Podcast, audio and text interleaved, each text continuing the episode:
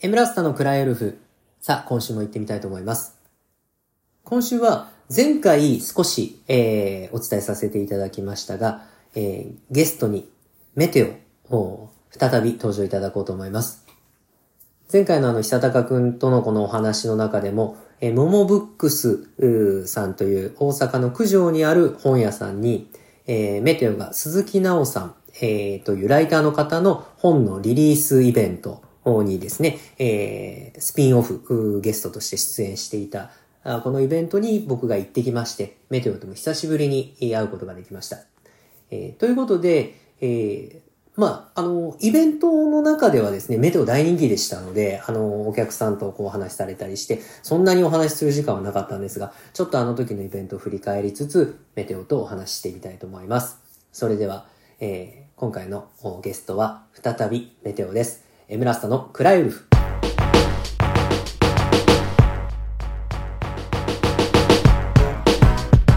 エムラスタのクライウルフ。ということで、えー再び登場いただきます。早速、お呼びします。メテオです。こんばんは。こんばんは。メテオ、この間ありがとうね。こちらこそありがとうございます。いや、もうめちゃくちゃ楽しい夜でした。いや、本当、エムラストさんがマイクも握っていただいてね。いやいや、ねえ、あの、振っていただいてね。いや、あもうね本当助かりましたよ。いや、とんでもないですよ、そんな。こない、この間は、あの、皆様向けに、あの、前回、あの、久高くんとこう、二人での、その会話の時には、あの、ちょっと、こう、お話はしたんですけども、えー大阪の九条にある、モモブックスという本屋さん、えーがありまして、で、そこで、鈴木奈緒さんというライターの方が、えーパリッコさんと二人の、こう、名亭対話集、酒の穴、えーという本を出されて、で、そのこう、リリースイベントというところに、こう、スピンオフゲストでメテオが登場と。そうなんです。えーメテオが誘ってくれて、で、僕もちょっと、あの、普通にお客さんとして遊びに行ってきたっていう日でしたね。はい。メテオ、あの、しこの間ね、その、僕も前回のその、久高君との話で、まあ、本当ね、この日に濃密な、あの、出会いをいっぱいいただいたんですが、まあ、まずはモモブックスさんもそうなんですけど、うんまあ、鈴木奈緒さんもね、あの、そうですし、はいで、あの、ちょっとまた後でも話したいんですけど、えー、闇きのこさんという方やオニオンボーイさんとか、うんね、あと僕直接こうあの、えー、なんていうんですかあの詳しくおお互いをこう自己紹介してっていうわけじゃないですけどなんか漫画家の方もすごいいらっしゃったんですよねあそこにいるそうなんです。ねで,、はいでメテオはこのモモブックスさんでのイベントは初めてだったの初めてです。行くのも初めてでしあそうなんやた。はい。えー、そんな感じに見せないぐらいもうあれやったねなんかあの和やかで溶け込んだイベントだったねそうですね。あの、実は15時ぐらいに一度顔出してて、はいはいはいそれで街に溶け込めるように周辺を散策してたんですよ。溶け込みリハねそうなんですよ。うんで、あのーまあちょっと地理には疎いんですが、うんうんモンブックスはあの九条っていうところにありまして、はいでそこから西九条に行くときにはい川の底通るんですそれ出た 出たやっぱさすがはいうんえ話して川底の中にトンネルが通っててうんで最初一人で散策してたんですけどうんうんあのちょっと寒かったじゃないですか当日だ寒かったか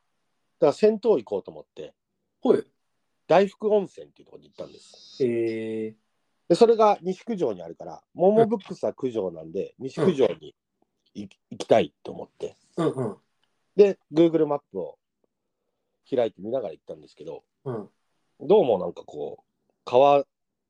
の下を通路が通ってるらしいっていうふうに。そうねいあのパそんなこと頭に浮かばなかったらパッと見たらう川を渡る橋橋なのかなと思うよねあ、そうですね、橋だと思いました。うんは。うん。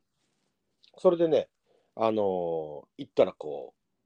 う、皆さん自転車でどんどん降りてくんです よそうそうそう、そうなんですよ。で、あのーものすごいでかいエレベーターで、うん、あのー北斗の剣って見たことありますえ北斗の剣っていう漫画なんですけどうん北斗の拳はいはい北斗の拳であのあれ、核戦争後の話じゃないですか。そうね。うん。で、その、核が落ちる前に、うん。あの、ケンシロウとユリアが、うんまあ、トキっていうケンシロウの義理の兄ちゃんっているんですけど、はいはい。あのーシェルターに入ろうとするんですよ。そうね。うんうん。そうそう。で、シェルターが子供と、あのーその子供の保護者でいっぱいで、で、あと、ケンシロウとユリアしか入れないから、トキはじゃあ、お前ら入って、俺はちょっと死の灰浴びようかなみたいなの言うんですけど、うん。その時のシェルターぐらいでかいエレベーターなんですよ。あの、けど、ほんとそうよね。うん。うん。でね、結構、あのー注意されてね、旅先で注意っていういいんですよ。旅先、あの、なんで注意されたかっていうと、おい、じ自転車の間に入ってくださいって言ってね、誰にあの、警備員さんがいるんですよ。あ、いたうん。はい。あのもうね、私がそこの通路を通った時には、その川の底の通路を通った時には、うん通路の真ん中に一人警備員さんと、エレベーターが、あのー降りる、エレベーターが開く場所うん。に一人ずついたんですよ。計3人ぐらいいて。あ、そうなんや。昼間はいらっしゃるんやね。そうなんですよ。混むからかね。うん。そうそう、それでね、あの、うんあ、そうかそうかっつって、あの、自転車の間に入れば、より多くの人が入れるから。うんで私、自転車と自転車の間に入って。うん。でやっぱ注意されることによってねあの街に馴染むんですよね。 あの、ね、な、なんだろうね、あれ。あのーちょっとこう、ふわっと、あの、一瞬、何旅先で注意されるとさ、はい、ふわっとこう浮いて、地に足つく感じあるよね。そうなんですよ。それでねこの旅先の注意ってね結構好きでうん、わかる。あのなぜなら毎日行く職場で注意されるのはちょっと嫌かもしれないけど大変だよね。旅先で叱られてもねもう二度と会わないから、いいやその時の、ほん、本当の注意だからね。そうなんですよ。うん。うん、で大阪行くたびに毎回注意されてましてうん。あの例えば前回行った時なんていうのはうん。あの5人でねすごい美味しいもつ鍋屋さんに並んでたら。いやいいですね。 1時間ぐらい並んで、で、いよいよお店の中入れるぞって時に、うん兄ちゃん、うちは4人までやって言って、あらで、いや、あのーすいません、2人と3人で2組に分かれるのは無理ですかみたいなもう。ね、1時間並んだ しね。そうなんです、交渉したら、いやー、無理や、どうせお前らみたいなもんはよ、テーブルとテーブルで喋りやがるやろみた いな。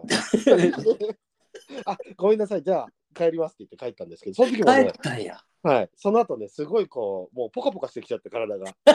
怒られるもう、のも最つ高鍋や食なっ。たような気分になって。 そうそうそうそう。 怒られると、なんかこう、体から、ん頭脳内から、あのアドレナリンが出るのかなわかんないけどね、すごいこう削りが良くなって、楽しいねなんて言って、なんか怒られるのすげえいいななんつって、しかも、もちろん怖いし、申し訳ないって気持ちも湧くけど、なんかね、あのこの街で生きてるなって感じ する。そう、あね、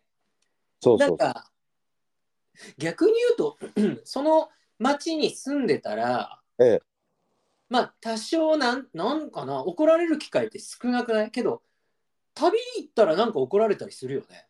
しますね。やっぱりあなんか、そななんつ、うんその、よそもんが、その、マナーというか、のうん、その地にある、土地にあるマナーに、こう、あの、守れなかったりしてるんやろうね、しそりゃ。そうですね。まあ、うんそれもあるし、その、前のめりになっちゃってる、旅してることによって、ああ、そうかそうかそうか。あの、早く、あのーお美味しいもの食べたいとかで、前のめりになってるから、あだから、あのーまだこう、厨房で忙しくしてたり、ウェイターの人が、他の人から注文取ってるのにすいませんとか言われて、行って、ちょっと待ってとかね、注意されたりとか、 あるんですよ。あ BPM が違うというかね。そうなんですよ、馴染めなくて、うわ、馴染めねえとか思いつつ、そういう、繰り返していくと馴染めるんで、うん。だからあの時はもう、モーブックスに私がもう、あのトークイベントで登壇してる時は、もうすでに数回怒られて馴染んでると、怒られリハした後だからね。そうなんです、あ、うん戦闘でも、戦闘でも、その、あのー下足箱で、はいあの、木の札の鍵あるじゃないですか。うんうん。あれを取って、僕そのままこう、あのー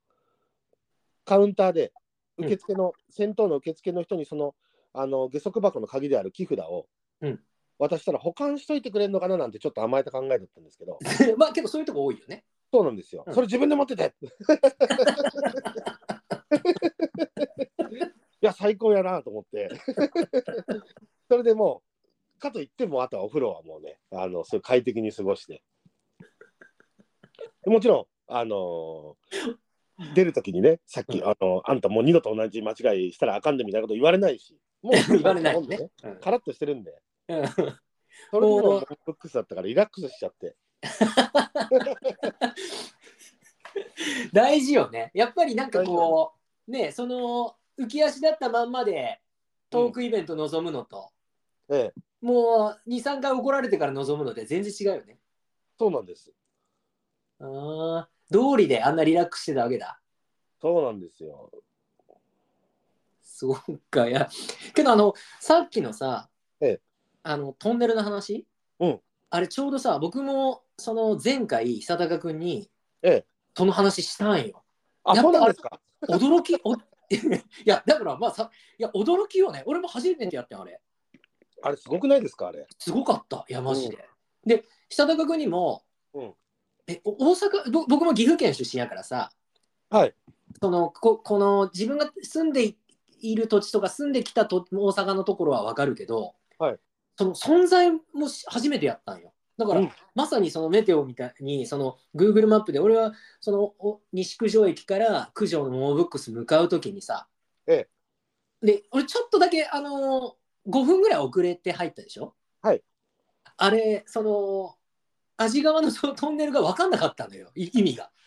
ああ、そうかそうか。そうそうそうもう夜でさなんか本当にあのなんていうのエレベーターの存在も最初気づけずに、うんそのサラリーマンみたいな人が何人かその階段を降りていくのを見て、うんあそういうことかみたいな感じで入ったんやけどそうそう。あれって向こう側に繋がるってちょっと僕もこれ、えそういうことなのってかなり不安でした。そうそうそうそう行ったら駐輪場とかじゃないのそうそう行ったら駐輪場かけどめちゃくちゃふその階段で降りるとふ深くてさ、うんあのなんかこれその川川の河川の職員さんかの、うなんかあの大きななんつうのこうあのネジとか回すようなとこあるんじゃないね、橋をね、あの入っちゃっていいのかなみた いなこれだからあのこの間も言ったのが、うんあのぜひモモブックスさんす素敵なあの本屋さんですので、うん西九条で降りたらその味川トンネル味川隧道とも言うんやってで味川隧道をあの通っていってくださいとなんか日本でねはじ初めての、うんあの川底を通るトンネルみたいねへえ。うんいや、あそこはね、しかも無料ですからね。ねえうん。しかもねあの怒られちゃったりもできますしねそう怒られたりできますけど、わざと、わざと怒られるのはちょっと野暮だけど、そうそうそうそうあの、自然に怒られてください。自然に間違えて、自然に怒られてほしい。多分ねあの、うん本当に戸惑うんで、うん多分怒られると思うきっと ねそうですね。うんっうん。ていうねで、うんあのーこの「モモブックスさん」うんえーメテオ今回鈴,、えー鈴木奈緒さんとの話でしたけど、ええートークライブでしたけど鈴木奈緒さんがその前メテオも教えてくれてたみたいに、えー僕の、あのーと同世代僕の一個上やったわ。あ、そうですか。うん、であのもともとは東京出身でいらっしゃって2014年に大阪に来られて、ええうんで、えーライターをされてると。うんでこれもちょっと前回話したけどその、あのー深夜高速バスにのあの本があってええそれをその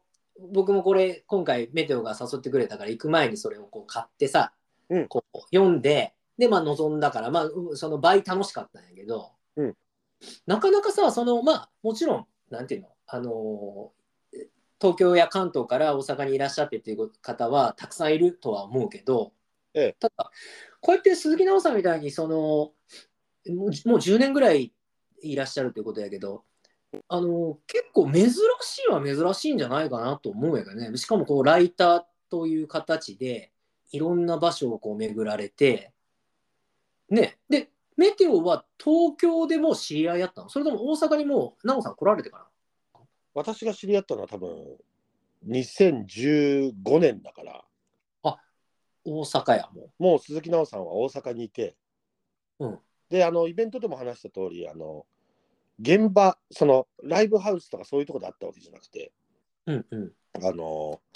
奈緒さんの、えー記事を見てあのウェブでアップしている、うん奈緒さんがライターとして執筆した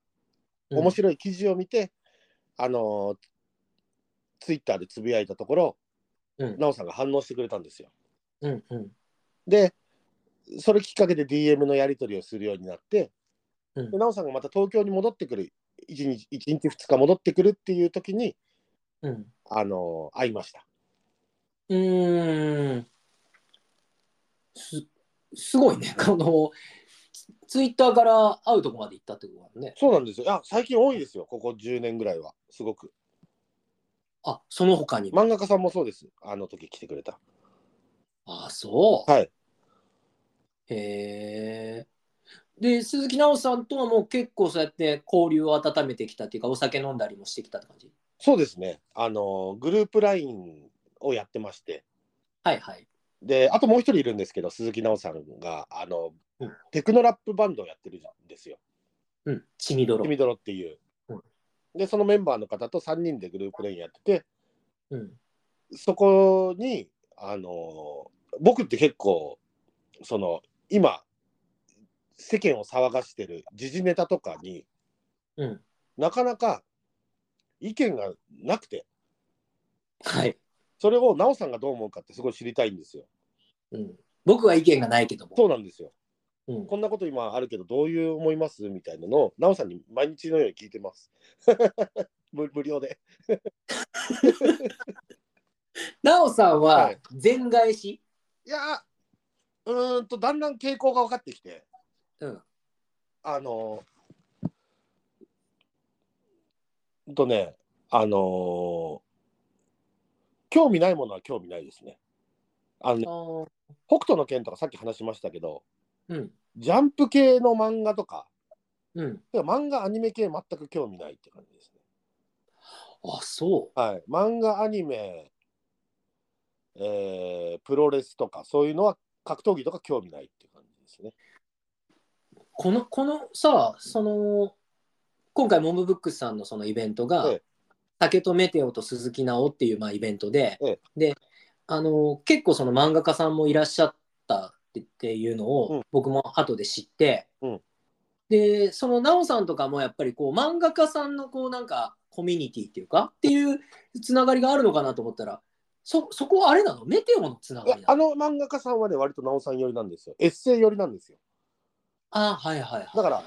そのジャンプとかでやってるようなあの、バトルの漫画とかあとそのうん、あの戦う映画とかうん、今話題の戦う映画とかうん、うん。そういうのをグループラインに投げてもなおさん反応しないんですよ。戦いはあんまり好きじゃないんですよやっぱり。お好きじゃないんだよね。あのやっぱりあの拳が胸板を貫通して向こう側から突き出てるみたいなの嫌いで彼 は。 それ具体的 にそれを LINE で投げて無反応やったとかってそんな感じはいいやなんかね男塾とかそういう話をしてもはいはやっぱい、り響かないっていうかあそそうそうそうそう。うじゃあめっちゃ響くの響くのはね、うんあのーやっぱりイデオロギーの話というか、あいやっぱそうなんやね、ういん、あイデオロギーというか、まあ、政治の話ですよね。やここれね、はいお面白いのが、はいそのきあのこの間の久高君にね、はい鈴木奈緒さんのそのご説明をするってまあ鈴木奈緒さんとかパリッコさんの存在っていうのはその音楽の血みどろとかうんから、うんあの久高君もこう知っていたんやけども、うんあのそのまあ奈緒さんと今回この今本を読んで奈緒さんのそのあのとメテオのトークを聞いたりして、ええ僕が印象を受けたのは、はいなんかすごいその物事をこうクローズアップしすぎないっていう、うんなんかあんまりそのただご本人とかはすごくこうインプットとかは、うんあのめちゃくちゃされるから探求とかもされると思うんやけども、うんアウトプットの時にすごいこの全体的なこう空気感とか、うんあの雰囲気っていうのをすごい重視されてるなっていうふうに思って、そうですね。やっぱそのよく最近こう表現物にあの接するあの受け取り手がよく刺ったとかね、うんうん、はい言いますけど、奈緒さんはこう刺すように作ってないっていうはいはい、浸透するようにこうあのじわじわ浸透するようにあのー表現してると思うんですよ。いや、わかる、それ。はいその、で、そその、あのー言ったら、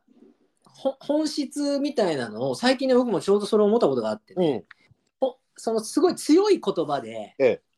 そのし指示や命令とか、まあ、うん伝えることをこう意図したバシーみたいなええことよりも逆に染み入る方が深いところまで伝わることってあるよなとかと思ったりもして、ええでなんかその、えーメテオが、まあ、あの街の噂とかさ、ええあのいろんなまあこうあのあのこの間の天気の話とかもそうやんか、ええでそことねその奈緒さんのねそういったところもねすごいこう共通性を感じたというか、うんなんかねまあ一言で言うと素敵だなと思ったよ。あありがとうございます。なうん奈緒さん褒められて。嬉しいいや褒められたというかえあのその10年以上前からその奈緒さんと知り合う前から仲良かった江村下さんにうん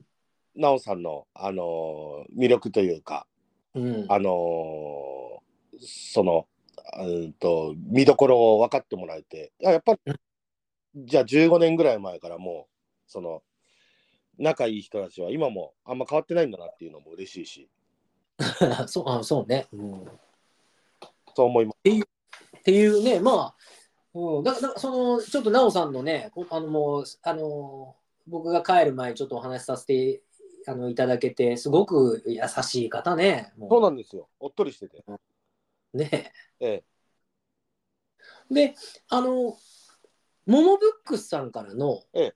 今回そのオファーっていうのは、モモブックスさんからオファーがあった。それ、ナオさんからオファーあっあえっ、とね、あのー、なおさんから今、モモブックスにいるって LINE が来たんですよ。た。うんうある日。そんで、あの、うんメテオさんのこと呼びたいって言ってますって言ってて、んうん。はいはい。あ、ぜひぜひって言ってて。うんうん。で、あのーやっぱり本屋さんで、うんあのそこまでその予算あるわけじゃないから、うん交通費程度になっちゃうんですけどみたいな、うんうんであ全然構いませんって言っうんて、うん。で、えーあの私が、えー承諾しまして、今回、うん運びとなったんですけども、 なるほどね。はい。へえ。大阪って久しぶり大阪は4月ぶりですね、それこそそのあのイベントにも来場してくださったオニオンボーイさんはいはい。と4月にアルコレコードっていう、結構そのテクノとか、うん、ハウスのレコード屋さんで、あのうんまあイベントもできるっていう、うんうんアンテーブルがある、あのうんお店でイベンうんトやらせてもらって、うん。その時ぶりです。うーん、オニオンボーイさんもね、お話しさせていただいてそ、ね、素敵なお人柄でオ、ニオンボーイさんはあのパリッコさんと同じクルーですから、みたいね、LBT LBT という。ですね。うんうんうんうん、えー、で、あと、闇キノコさん。うん闇キノコさんもメテオがね、あの、この間、あの、僕とポッドキャスト撮った後、その後も、あの、アップしないけど、1時間ぐらい2人で話してた時に教えてくれたよね。そうなんですよ。闇キノコさんは、えっと、私がその、えーっと、コロナ禍で、うん。あの、漫画家さんの高山たたり先生って人が、はいあはいの。ツイキャスっていうのやってて、そのコメント欄で知り合った青年なんですよ。で、闇キノコくんはラッパーなんです。そうですよね。うそうんうん。それで、えっと、今、兵庫に住んでるなんて言って。で、あのーまあ、兵庫と大阪、そんなに遠くはなさそうだから、大阪に行った時誘ってみたら、会えたっていう。うーんおそう、たたり先生は、はいビートも作るのたたり先生、ビートも作るんですよ。そうやんね。なんかあの、ケケケの、その、えーえー闇キノコさんが所属するケケケをこう見ると、あの、プロデュースというか、ビートがたたりさんになってて、そうなんです。そういうことなんよね。すそうごいね。へー天才なんですよ。へーそうそしかし、あれね、本当にメテオはもう昔からやけどさ、はい、ろんな方をこう、つなげるよね。う。いやいやいや、もう、あのとにかく、えー、つなぎたいとは別にその、ああの、意図してるわけじゃないんですが、うんそうね、意図してないよね。うんあの、楽しければ、楽しくて、あの、優しそうな人ばっかり呼べば、何度か。あそこね、そこ大事よね。そうそうそう。なるほどね。えそっか。おでこ、この間、そのトークショーとか、ええトークショー、トークライブ、トークライブっていうのはよくやるのトークライブは、なんか、最近続いてますけれども、あの、あれよね、えーっと、怖い、えー話をするええやつもそうやけど、その対談とかそういうのもよく出たりする1月もね、後で告知しますが、あるんですがうん、実は全然やってないんですよ。の。ああ、それはやってないのね。はいえーちなみに今はちょうどもうそのままその流れで告知しししましょうか。そうなんです。あの、私、1月の、え6ー、日ですね。そうなんです。土曜日。えーこれは徳島。そうなんです。徳島で、 なんと、えー工作とメテオのそう。トークライブ。工作メテオ。そう、梅田サイファーの工作さんがね、あの、なんと私の話し相手になってくれるということで、すごいですね。これ、これはあの、ね、僕と、あのメ、メテオの共通の友人の、えー、三木裕二が、はいこれは仕掛け人でして。そうなんです。このポッドキャストがね、きっかけで呼んでくれまして、うーん。すごいね。1月6日、だからおしょうお正月、ね、新年。そうなんですよ。うん、これね、僕もね、あの、ユージ誘ってくれてたんやけど、ええちょっと残念ながら日にちが合わずに、あの、行けない、いやけども、ええちょっと、あの、どうぞ楽しんできて、み んなと遊んできてくださ。はいい。なんかね、ちょっと本当トークライブが、あの、ね、続くんですよ。うん。で、えっ、と、1月の6日土曜日5時からですね。えーこれは、あの、セイドスライスピザというピザ屋さん。うん工作メテオ。えーそして、DJ が厚志座ワンさん。はいえーマノマさん。はい。というイベントがあります。うんという形ですね。はいで、そのトークライブっていうのは、じゃあ、うんあんまりああれやけど、最近さ、ええあのーダース・レーダーさんとかさ、はいガスケン君、はいガスケン君は今、タカケン君っていう。そうなんです。よ。やっぱそのガスっていうのがなんかこう、ネガティブなイメージにまとってるから、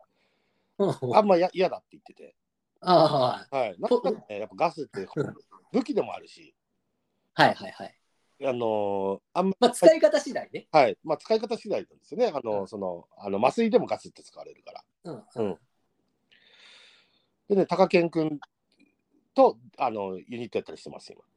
なんかもう、あれでしょほ、ほとんどフリースタイルでやるんでしょあれはもう全部フリースタイルです。なぜなら10分で、で、あのもう、そのライブ時間10分で、あの我々の前後はちゃんとした人たちがやるから、いやいや。そうえ、この間のさ、けど、あのええ江ノ島オッパーラでやってたり、昨日もイベントあったよね。そうです、そうです。で、それも大体10分ぐらい。 10分です。で、そこで3人でフリースタイル回してやるみたいな。フリースタイル回してやって、ほとんどトークみたいな。ああ、けどすごいね。いや、昔とやってること変わんないというか、いや、まあまあまあまあ。はい まあそうやね。はいこの間、あの、トトさんっていらっしゃるやん。はいトトさん。トトさんが京都にあのライブで来られた時、うん僕行ってきたのね。あ、そうなんですか。その時も全部フリースタイルだった。ああ、じゃあそそっちの方が絶対いいですよ、トトさん。それ、はい、それ、レイさんと、うんあのーガスケン君改め高ケン君にええ了承得てから言えよ、そいれやね、あの、ほんほんとにあの、二人とも同じこと言うと思います。けどさ、うんあのーもあのもう僕も高ケン君って言うけうどん、高ケン君って、はいあのまあメテオもね昔から、ええあのーお友達で、うんでこの間さオッパーラでのライブの時、ええ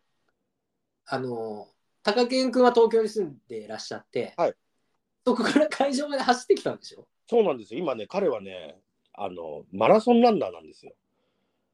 うん。でけどメ、メテオがさ、はい。ちょうどそのインスタでアップしてたのを僕も見たんやけどさ、ええ普通のマラソンじゃないよね。そうなんです。あの、42.195キロ走るフルマラソンじゃなくて、うん。それはまだオリンピックの競技とかになってないんですけど、その、うん200キロとか300キロ走るんですよ。うんうんウルうトラん。マラソンって言うんです。えウルトラマラソはいはいはいはい。うんうんン。で、まあ、あのウルトラマラソンにもいろいろそのクロスカントリーとかあるらしいんですが、うん。うんうん。彼はそれをやってて、で、あのーマラソンの指導者でもあるんですよね。子供に教えてるんですよ。あそうなんや。はい。うん。 それで、まあ、あのーラップもしたしてみたいようだし、それは何ど会話の中でそういう流れになったの彼はね、2008年ぐらいに、うん。一回こう、嫌になって辞めちゃったんですよ。はいはいはい。でも、噂は聞いてて、その、インダラと同じ職場だから、そのダメレコ、うんラップしてるインダラ君っていうのがいるんですけど、うん、インダラ君と職場が同じだったりするから、うん。あの、最近ガスケはこれこれこうでっていう話は聞いてて、でもまだなんか現場には来たくないみたいだって言ってて。うん。情報が入ってくるわけそうね。なんですよ。うん、で、その、ケンゾ三級生まれが2021年ぐらいに、うん。あの、ダメレコを一瞬だけ再結成させて、うんうんう3ん曲ぐらい作ろうじゃんみたいな。うんうん、聞きましたよ。はいうん時に、あの、また再開して、うん、当時やっぱりコロナ禍だったんでリモートのレコーディングになってあそうバラだバラだったんですよはいはいはい。あのミュージックビデオもあのレコーディングも楽曲のレコーディングもあのプロモーションビデオの作成も全部リモートだったんですはいはいはい。ででもねあの僕とガスケンは同じ日だったんですよああ、なるほど。そんでその後飲みに行ったりしててうん。であのであのそのダメレコってその13人14人とかいるからうん。全員集めるの大変なんですようん。じゃあ俺のライブの時にガス券だけ呼ぼうかなと思ってガス券でだけ呼んで、うんあのその賢者3級までが主催で作ったマイクリレー結構歌ってたんですよ、うんうんうん。まあでも1人8小節だから30秒ぐらいで終わるんですけどまあ、けまあなんか、あそあそん久しぶりに遊んでて楽しかったんだねそ。うなんですよへえ。で、む昔からあす結構2人で遊んでたりした。昔から結構遊んでましたねうんうんうんうん当時から走ってた。あ当時は走ってなかったですあ、何があるかわからないね。本当そうなんですよへえ。で、例えばなんか話をさ、飲みに行ったりしてたらさ、はいマラソンの話とかにもなるでしょ、当然。 いやマラソンの話させないですよ今させないの日。はいいやいや、それ、多分は、あ、そう。それで逆に何の話するのじゃあ。 えー、なんだろう今目の前にある料理の話と か彼はなんか喋ってるんですけどあ、俺は喋りたいよ。はい、彼は何か喋ってるけど、もう全然、あの、まあ、注意もたまにしちゃいますよね。ちょっと、 お客さんは本当マラソンに興味ないからやめてよなんて言って、やめて、旅先じゃないんだから。お客さんマラソンに興味ないからさ、今日もうお前またマラソンの話するんだろうなんて言って、先に釘釘刺しといて。釘刺しといて、うん。そんな話とかね、あのーまあ、でも、まあ、彼はその、ずっと、あのーラップを聞いてきたわけじゃないから、そんなに、こう、専門的に、その、やめてた時期は。うん。だから最近 YouTube でこれ流れてくるんだけど、どうとか、うんうんそういう話っすね。そういうのを教えてもらったりとか。うん。へはえ。なその、ご飯とか食べてて、食事制限とかないのけど。いや、彼はもうないですよ。あの、なぜならカロリーをものすごい消費するから。あ、逆にそうなるんや。はい。め食いまくってますね。あ、そう。そうでへえ。す。まあ、とにかく、あのーまあ、彼はね、結構そのうん、ハンニャさんみたいになりたかったんですって。うんうんうんうんうそん。のダメレコ時代は。うんうんうん。だけど、あのーもうその、えーダース・レーダーさんとかが、うんあのガス券こうやったらいいよってアドバイスするのがなんかリルジョンみたいに、うんうんリルジョンってアメリカのラッパーみたいに一つの映像をずっとこう繰り返すのがいいんじゃないかみたいな、はいはい。なんかそれがどうもねちょっとね嫌だったりとかまあそれ ってやめたわけじゃないんですけどあのそれが俺は当時嫌だったんだよみたいなやめて、それさ。はい この場でさ、はいちゃんと、ね、レイさん、了解取ってからにしてよ。いやい本当や、大丈に夫、大丈夫だと思う。でその話はね、もう、あの、いろんなとこでしてますし、あ、そう。はい、スペースとかでしてますあの、まあ、とにかく、あの、とにかく、まあ、ハンニャさんとか、ブルーハーブのボス MC さんみたいな、割とその、生き様とかね、まあね、その好きと、その、なんていうの、素質がちょっとね、そう、みみんなそれぞれ違ったりはするもんね。そう、それでおじさんになって、もう、その、ラップしばらくやめて、でもラップしたいってなったら、もう何でもいいやってなってるって今言ってます。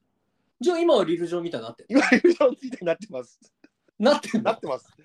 はいあのーなんかね、この間もね、うん、この会話で会話で大根みたいな、会話で大根みたいな言ってましたね。まあフリースタイルであの繰り返しは楽やしね。はい。いや、とはいえね、やっぱりね、あの、うんまた生き様歌いたくなってきちゃってるんですよ。だんだんムクムクと。ムクムクとね、やっぱ、ハンニャさんになりたいみたいで。うん、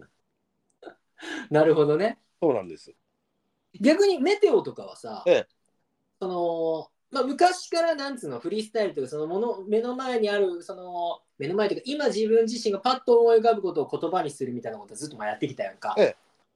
なんかあそういえば変わってきたな自分みたいなのってあんのああ、そうですね。やっぱり、あの、あんまりかまそうとしない。あー、うんそっちねだから、す さっきの鈴木奈緒さんの話じゃないけど、うんうんあの、あんまり、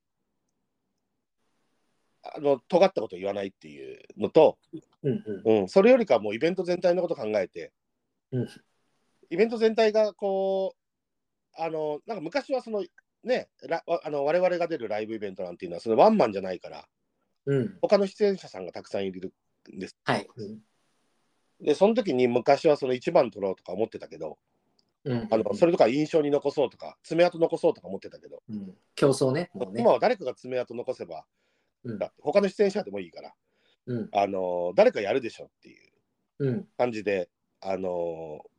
ーかなりねあの肩の力は抜けています。なるほどね、はいなんかきっかけってあったのそれってなんかじもう気づいたら徐々に徐々に染み渡るように爪痕を残さないこう自分になってたあそれはねでもねやっぱねこの何回もライブを繰り返しての感想を聞くと、うんおあ今日かませなかったなと思ってたのにお客さんは「あよかったよ」って言ってたりとか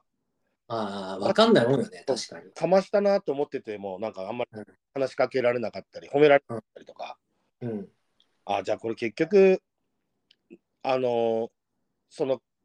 良かった良くないっていうのは自分の決めることじゃないからうんもうあとはもうあのーそこをに脳みそを使ってもしょうがないなと思ってうんうんうんうんいや分かるねあの力抜いてもう天に任せようっつって 思ってます時代に生かされてるそうですそうですもうもう委ねてね委ねて委ねて、あのとにかくあの一一番最悪なのはお、お客さんが今日金払って損したっていうふうに思うことなんですけど、うん 多分なんかこう、フライヤーのね、あメンツ見て、まあ大丈夫っしょ、俺俺がダメでも大丈夫っしょ、このメンツならはい安心して委ねれると、そうでもその昔はそのあのそのメンツを信用してなかったわけじゃないんですけど、うん他の出演者の人を信用してなかったわけじゃないんだけど、うんなんか一番取ろうとか妙になんか空回りしちゃってたんで、もう思うよねはい、だけど今はもう信頼ししまくってうん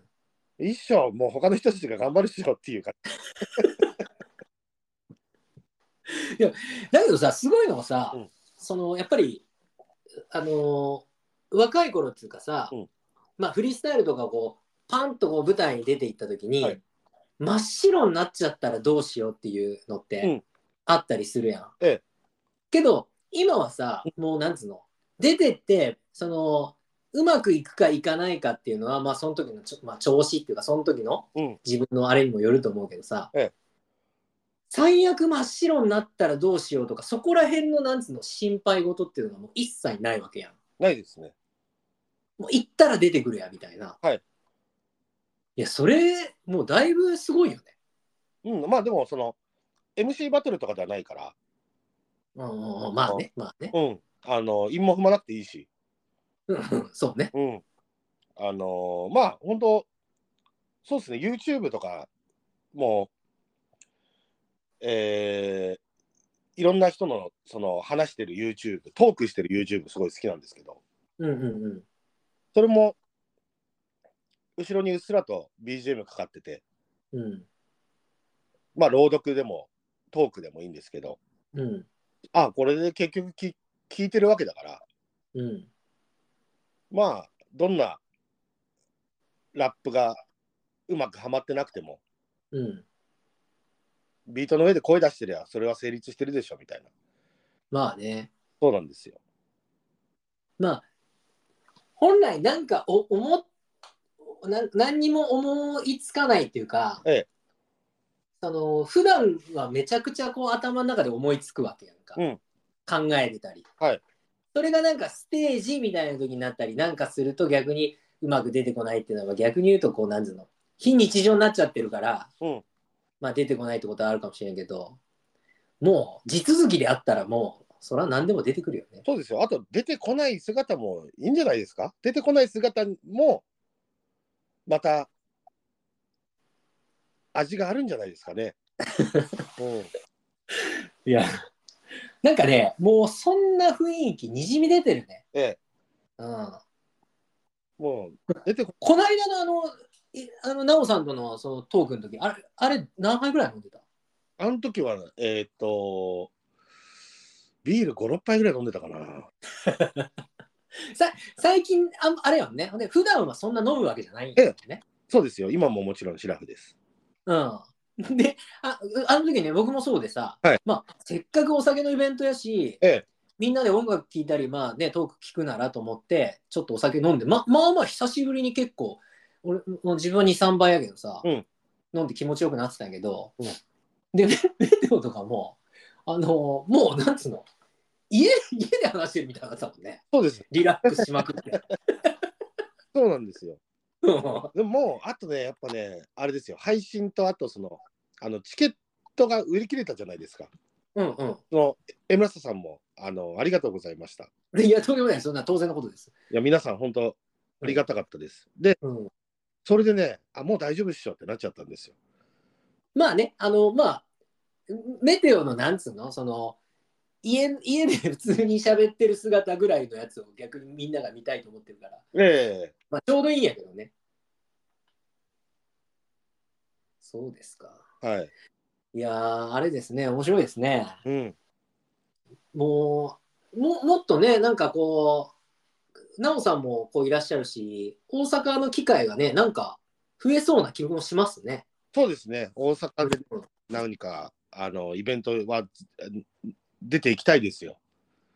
うん、なんかあれですよ、あの本当にこの間のメテオの回、えもうあのコメントもね、あのいただいて、Spotify のコメントのところにもいただいて、ええで、これまでに読ませていただきましたし、うん僕の周りももう、あのメテオの回、メテオの回ですよ、みんあ、な。本当ですか、嬉しい。そう特にね、僕が直接こう今連絡取るのは大阪の人が、関西の人が多いので、ええまあ、だから関西ではもうまた、このメテオが。いやあのぜひ、皆ねはいなんか、 まあ、メテオがね、こう、あの皆さんがこうメテオをあの呼んでね、ええで、メテオがこっちに来ればね、ええまたそうやってみんなで会う機会があの増えますので、うん、どんどんあの来てくださそうです。あの、い。うん、歩きましょう、一緒に。ねえ、なんかうんちょっとね、なんかあのいろいろこう行きたいところもあるしうん、また、なおさんでもね、闇きのこさんでも、オニオンボーイさんでもね、うんいろいろ一緒に会ってね、うん銭湯行ったりなんかしたしたりね、したいですね。そうですね。うん、これ、あれだね、あのー次回はさ、はいちょうどこの間、あのー少し収録終わった後話してたけど、メテオ結構銭湯行くんよね。行きます。うん、で、あの、泉質の話うん、を、あの、すごいこういろいろしたのね。そうなんですよ。で、結局さ、あの、なんつうの、この銭湯の雰囲気とか、うん場所とか、まあ、例えば海海沿いとかねええ、ああいう意味での場所とか、まあいろいろある中のやっぱ性質ってうんすごいやっぱ重要よね。そうなんですよ。うんあの関東なんかはね、うんえー結構掘れば出る温泉が掘れば出るんですよ。うんうん。でも掘れが出る掘れば出る温泉ってね強すぎるんですよ。はいはいなん。かでしょっぱくて。うんうん。でそれはもうあの東京の温泉とか結構みんな全部それなんです。おーあの塩化ナトリウム温泉塩の温泉なのかな。うんなんかまあ、うん深いとこまで行けば必ず出るような温そうそう泉みたいな。それ5分ぐらい入ってるともういあの湯あたりしちゃうんですよ。あー強いのかね。強いんです。だから体に効いた感じもするんですけど。うん。でもね、それよりもう少し優しい方がいいっていう。あーはい。聞けばいいってもんじゃないっていうね。うんうんうんうんあここもまたね染み渡るようなそう、染み当たるようそれぞれのね良さがもちろんあるんですけど、ええうん、染み渡るような良さ。な。そうそう。それで、あの、長く入れば いいわけじゃないっていう。うん、これナオさんも温泉好きやったりするのなおさんはね、すごい温泉早いですよ、出るの。いや江戸っ子だか江戸っ子ですからね。ら熱いお風呂にそささっとそうなんですよ。稲がいいですから、いつももう気づいたら。そうなんやと思って。で、あの温泉出たら、うん温泉出てしばらく街歩いて、あれ、なおさんどこ行ったんだろうななんて言って歩いてたら、あの向こう側の信号にこっちに向かって歩いてくるとこで した。一通り回って、そんぐらい早いよねそうなんですよ。一回りするぐらいそうで、やっぱその今、サウナブームじゃないですか。そうねうんうでもんね、彼はちょっとサウナブームとか関係ないから、あそあのもうサウナ入んない ですよ。水風呂も冷たいからってあんま入んないんですよ。うあそうん、だからいろんな好きがあるんですよ。それでね、やっぱサウナブームもあって、うんこのううんうんまあ、それはそれでいいんでしょうけど、うんトレーニングみたいになってるところがあって何セットとかね何分セットとかあそれはああるのーもっと自由に入りたい人もいるはずなんですまあそうねうんであの本当1分でもいいしあのーとにかくね長く使ればいいわけじゃなくて例えばそのあの高濃度炭酸泉なんてこう炭酸が出るあれいいねうんはい好きうんあれ結構もうおじいちゃんとかそんなに健康になりたい気持ちもわかるんですけどでも1時間ぐらい入ってるんですよ ねおー結構ねあの スーパー銭湯だとだいぶ流行りだしててるよねあのそう高濃度温泉がもうもう土日なんかに行くと高濃度温泉にもうあのおおじさんおじいさんみんなで そう、芋洗い状態でね。ね、うんただ気持ちいいんだあれ、そう、38度ぐらいですから。うんうん、ちょっとぬるめでねそうそうそう。ずっと入ってられるんですけど、かあの多分ね、ものすごい健康になりたいんですよ。だから我々もね、あの、もっと年を重ねればその気持ち分かってきて、うんあの、もう長いするようになると思うんですけど、そうだね。やっぱり、あの、味覚もね、えー変わってきたり、まあなんかする中で、ええこの年相応の、こう、あの、味わいっていうのは、その年にならなきゃわかんないっていうね。そうなんです。今、その僕たちが高濃度炭酸泉をうん気持ちいいと思ってるのと、うん80歳のおじいさん気持ちいいと思ってるのは、うん、もしかしてもう全然違うかもしれないね。そうなんです。そうそうそうそう。で、やっぱちょっといろいろとこう、その、け健康になるために、うん。あの温泉に行ってた、あの時もあるんですよ、僕。ああああああ、で、まあ、血流良くなるしね。そうそうそうそう。で、例えば、シンプル。あのーアレルギー性鼻炎が結構あって、僕、あの鼻はいはい。鼻づまりがひどくて、うんうん。でも、ちょっとある日、鼻づまりひどい時に、うん。あのー耳鼻科行ったらすぐ治ったんです よ。で、もう病院行こうと思って、あ温泉とかで治すのやめて、温泉って、なんか体治すっていう、その欲って、みっともないなっていう、いや、ちょっと、みっともない。なんか、どうだろうね。その、い医学が発達してなかった発展してなかった時はまあ効いたのかねまあじわじわ効く系なんじゃかね、うんけど鼻づまりは病院行ってそうですね。くるねでもうそのなんでしょうねあの温泉にあんまりこう見返りを求めるのよくないなと思って確かになんかその温泉サイドのの方はこれにはどういう効能があってってめちゃくちゃこうね、うんやっぱ書きがちやんか、うんだけどあの入り手っていうかそうそうはその見返りを求めて入るもんじゃないよっていうそやぶだよとさっぱりするためにだから整うとか言いますけどまずさっぱりしてほしいっていう、その前にはいさっぱりして気持ちいいあったかくて気持ちいいっていうところがあの一番肝心要の肝となるところで忘れてたねそのすごく手前の部分、そうそうそううんだから結局そこに戻ってきましたもう気持ちいいから入ってるって感じでうんさまざまな健康効果とかには全く期待してなくてもううんうんうんそうするとすごい気持ちが楽になってもっと温泉に行きたくなりなってそうよねなんかこう期待するからがっかりするよねそうなんですようん、そうそうまあ全てにおいてそうですけどねあんまりうん、期待せずに、あのー享受しに行くという、うんうん、この物事の一番手前の部分のそう気持ちいいからやるに立ち返るっていうね、そうそううん、そうなんですよまあそうそうありたいもんですなそうだからその楽曲ラップの楽曲とかもよくそのあのーやっぱ偉大なミュージシャンの楽曲に救われたなんていううん感想を言ってる人がいてうん俺もやっぱ誰かの、あのー救いになりたいなっていうふうにちょっと思った時とかもあるんですけど、まあまあそのねうんわかるよ、うんそうでも考えてみた時に俺って救われたことあるのかなって思った時にいや別に救われてねえなでもその音楽聴いてる間楽しかったなその5分とかねあのうん10分とかその曲の長さ分は気持ちいいから。うん要するにこう暇つぶしさせたらそれって救われたってことなんじゃないみたいそう。まあだから、い言い方、表現の仕方がはい気持ちよかったっていうか、うん救われたっていうかってい、な。そううそうそう。人それぞれのワードチョイスはあるけどそうも、なんです よ。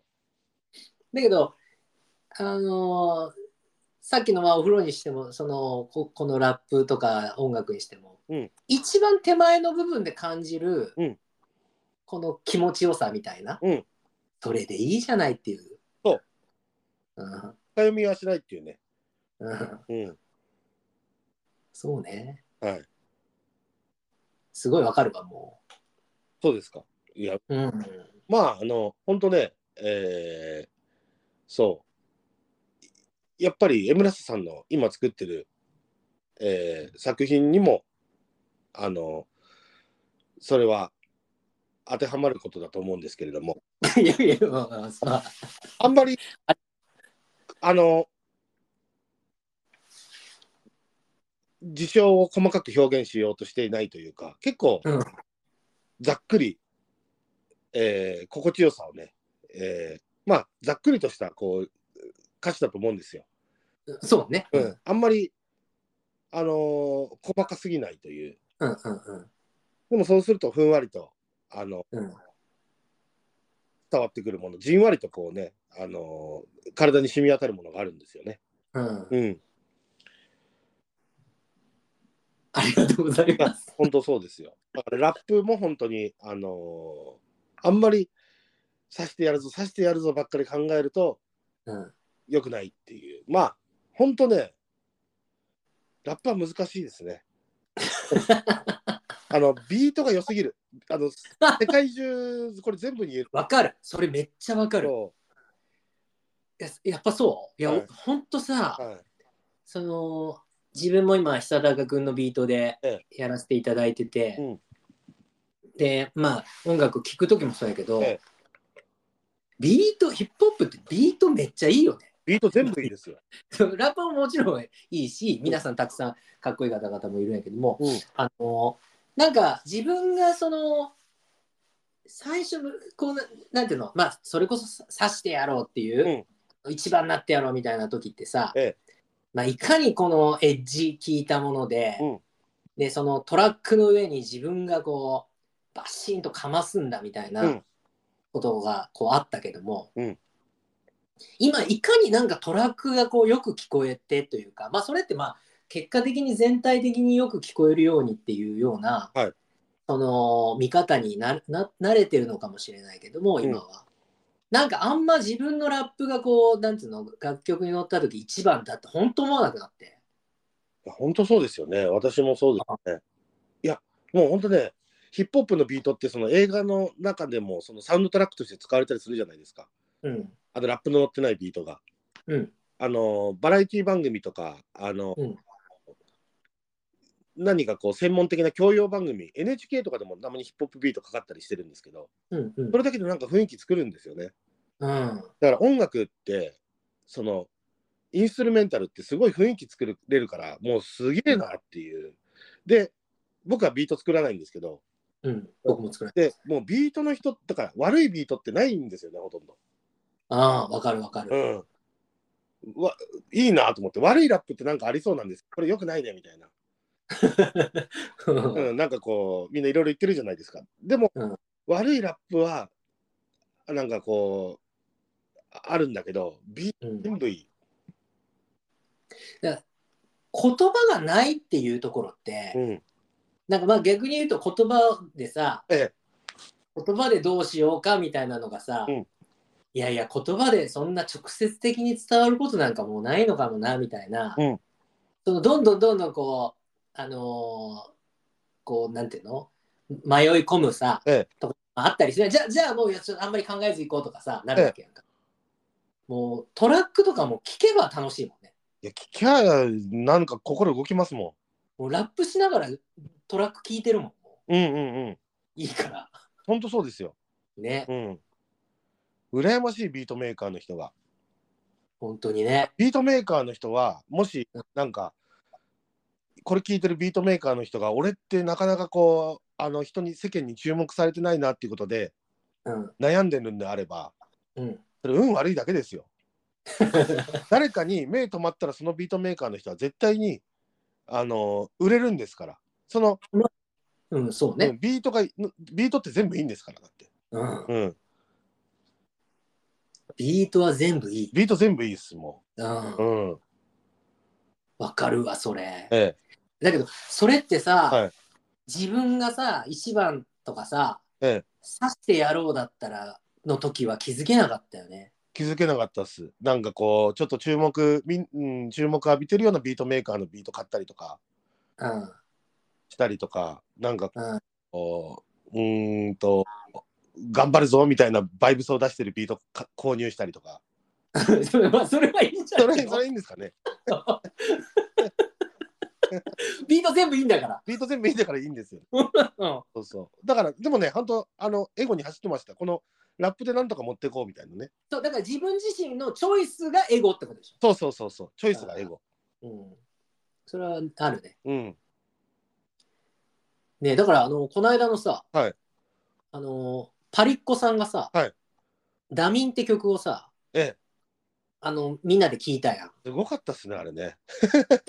あれラップ乗ってないわけでしょ、はいなんか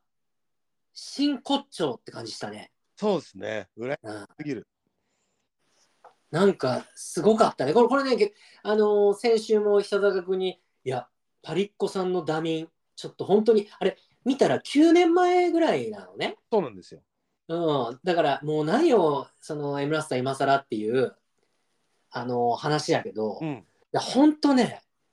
すごかったねあれダミパー、パジースうん、まだまだみんな知らないと思うんでね、ぜひ、再生してほしいですね。お酒にも合うんだ、そう、お酒にも合うんですよ。うん、ビートすごい、うん。あのービートもね、すごいし、やっぱ映像もすごいし、映像も良かったね、ええうん、いやパリコさんなんかやっぱ、あのー持ってる人で、うんうん知らない街一緒に歩くと、お互いが知らない街歩いても絶対にいい店見つけるんですよ。えー特殊能力ね特殊能力があって。うん。そういうとこも、あの、すごいと思うし、結構もう器用なんですよね。漫画描いたりもしてるし。ああ、多彩なんだね。ええ。うんうんうんで、あのラップもしてるし。うんうんうん。うん。そうですね。だけど、そのラップのアプローチの仕方っていうのは、あの僕とか井村下さんとかと違うんですよね、全然。そうそうよね。うんなんかこ、これからのその自分は、うん。そのなんかどっかで多分今まではその刺してやろう感がうんあったのか、ええその扱うテーマとかのうんテリトリーが自分が思ってるよりも非常に狭いところで扱ってたんだろうなって思うよねええ。パリッコさんとかちみどろさんの曲を聴いたりすると。うん。うん、だから、まあ、まだまだたくさんいろんなこのなんていうのこの景色っていうか、うんそういうのはあるし、まあ、それをそのあの言葉にして誰かに伝えるためじゃなくて、ええ気持ちいいからトラック聴きたいかそうトラック聞きたいんですよ。ら トラック聴きたいからラップやろうって思うよね。そうなんですよ。うんだからね、あの最近はもう次のリリースからね、うんあの、インストバージョンも、うんうん、あの配信しようと思ってます。あ本当に、うんうんうん、いやいいよね。そうなんですよ。そうすると、あとあの、何かトラブルがあった時にスマホから音出してライブそのままできるっていうのもある。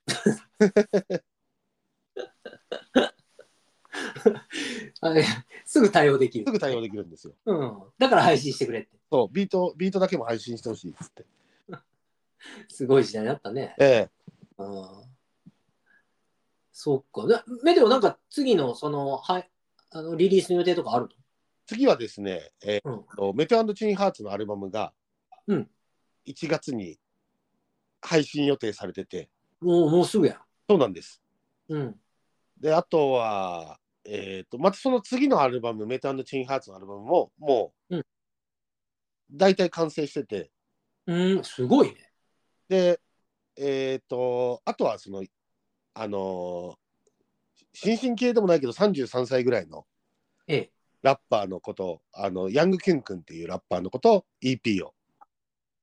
はいはい、あはのー出します。それが多分来年になると思います。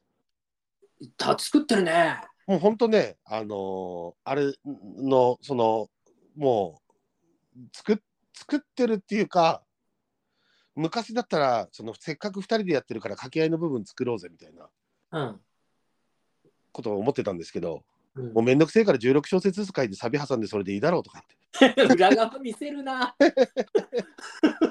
丸見せやな。言っ裏て、側もういいっしょとか言って。 掛け合いはなくていいでしょとか 言ってい一緒にやってる感があんまないっていうまあだけどそのフリースタイル感っていうか、えそれってなんかそのままこうなんていうのフリースタイル感がこう研ぎ澄まされていったら、うん楽曲もやっぱり多作にはなるよね。そうですねうん、へえすごいな。そうですか。いやめめてあのおもろいね。このままたちょっといいですかあの本当に定期的に出ていただいても。えよろしいですかえはいもちろんぜひこのあのポッドキャスト一番楽しいですよいや、適当なこと言う。いや本当にねこのポッドキャストが自分でもねポッドキャストやろうと思ったぐらいですもんあの、いや、やってくださいよ、ぜひ。いややり方がね、うん分からなくてこうそれ僕伝えますよ。そあすごい簡単ですよ。本当ですか、ええ、ええ。えやり方で調べたんですけれども一応、ええ Spotify はプレミアムに入ってるんですけどそれとか関係ないのかでもそう、逆にね、関係ないよね。あそうなんだプレミアそうムから音質が良くなるとかそういうことはないってうん、多分ね、面白い。うん。あのー入らずともできる、はいはいはいうん。で、すごい簡単なので、うんでそれ伝えますよ。お願いしますうんぜひやってください。ええうん。なるほどねい。じゃあ、お音声だからこの間もそのミュージックビデオを見るうん見てるって、俺ミュージックビデオ見てないんですよ全然なん何のやつですかいやあのこの間のイベント鈴木奈緒さんはいはいはこのイベントでお互いい。うんやってるミュージックビデオをうん。あの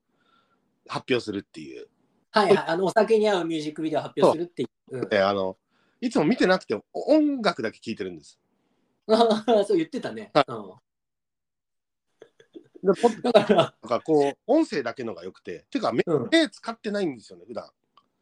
はあ、はいはいはいあはい。んまりね、どっかで結構、あのーえっ、と、目、使わなくなったんですよ。これは本当、あのー、よくないと思うんですけど、これま、漫画は読むでしょ漫画読みます。だから漫画はで電子書籍で読む。こう本紙で読あ、でも電子書籍がほとんどですね。む。おーじゃあ、まあ、その目を使うときはほぼ漫画あ、でも漫画も昔のばっかり買い買い買い直してるから、なくなっちゃったやつを。はいはいはいはい。 だから、あの、それはもう目使ってないですよね。昔の、昔の記憶を結局、その、漫画読んでても、結局答え合わせしてるだけというか、おー読んでないんでしょうね、多分。けどバキ、バキとか、その、ああいうののアニメとかは見る。あ、見ないですね。あ、ま、漫画ない。はい。バキはちょっと作画が違すぎて、うんうん。アニメの。うんうんちょっとね、あの、悲しい気持ちになっちゃうから。うんうんうん。だから、漫画も、でもバキも最新話とかは全然、今やってるその、あのーバキとかは読んでないですね。あーなるほど。じゃあまあ、今までの漫画を、もうほぼ、なんていうの、ね目で見るっていう、なん どねの、景景色を眺めるように。そう、脳でぼんやりと見て、脳でそれをそれが勝手に記憶を呼び起こされるっていうだけの使い方、目は。そうなんですよ。耳ばっかりね、使ってますよ。だからあれじゃないのさその本当に今日のその話のさ、ええあのーでぼあの中盤言ってたけどさ、うんもうクローズアップしてないんじゃないのぼんやり眺めてんじゃないのもう全全部部、全部ぼんやりしてます。ああうん。目はもう全てぼんやりそう、だからね、よく注意されるんですよ。 旅先ではいやよりではね、係員さんによく注意されちゃう。そうですか、うんということで、えーいあのいありがとうございます今日もありがとうございました。結構あのーね本当はまだまだちょっと話したいところなんでこれ収録一旦終わって少しだけさあのポッドキャストのは始め方のことはちょっとは話そうかなと思います一旦ここでまたちょっとじゃああのお願いしますね。はい、ありがとうございました。ということで、えー、と今回、えー、エムラストのクライフ再び登場してくださいましたメテオでしたありがとうございましありたが。とうございました。